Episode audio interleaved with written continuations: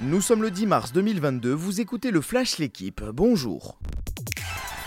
Les fantômes de la remontada sont réapparus hier au PSG sur la pelouse de Santiago Bernabéu. Victorieux 1-0 à l'aller, les Parisiens se sont inclinés 3-1 face au Real Madrid en huitième de finale retour de la Ligue des Champions. Devant la pause grâce à un but de Mbappé, le club de la capitale s'est écroulé en seconde période. Benzema a inscrit un triplé en 17 minutes et devient le troisième meilleur buteur de l'histoire des merengues. C'est la première fois depuis 2019 que Paris ne sera pas au rendez-vous des quarts de finale de C1. En difficulté en championnat, Lyon trouve du réconfort sur la scène européenne. L'OL s'est imposé hier 1-0 sur la pelouse du FC Porto en huitième de finale aller de Ligue Europa.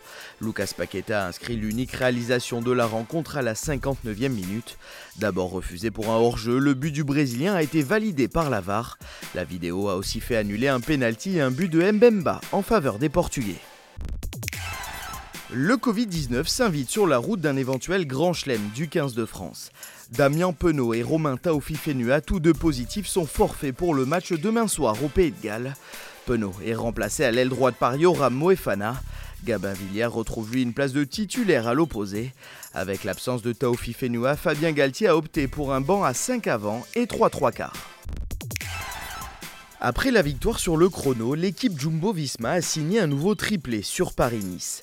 Wood Van Aert a remporté hier la quatrième étape, un contre-la-montre de 13,4 km. Le Belge devant ses coéquipiers Primoz Roglic et Rohan Denis.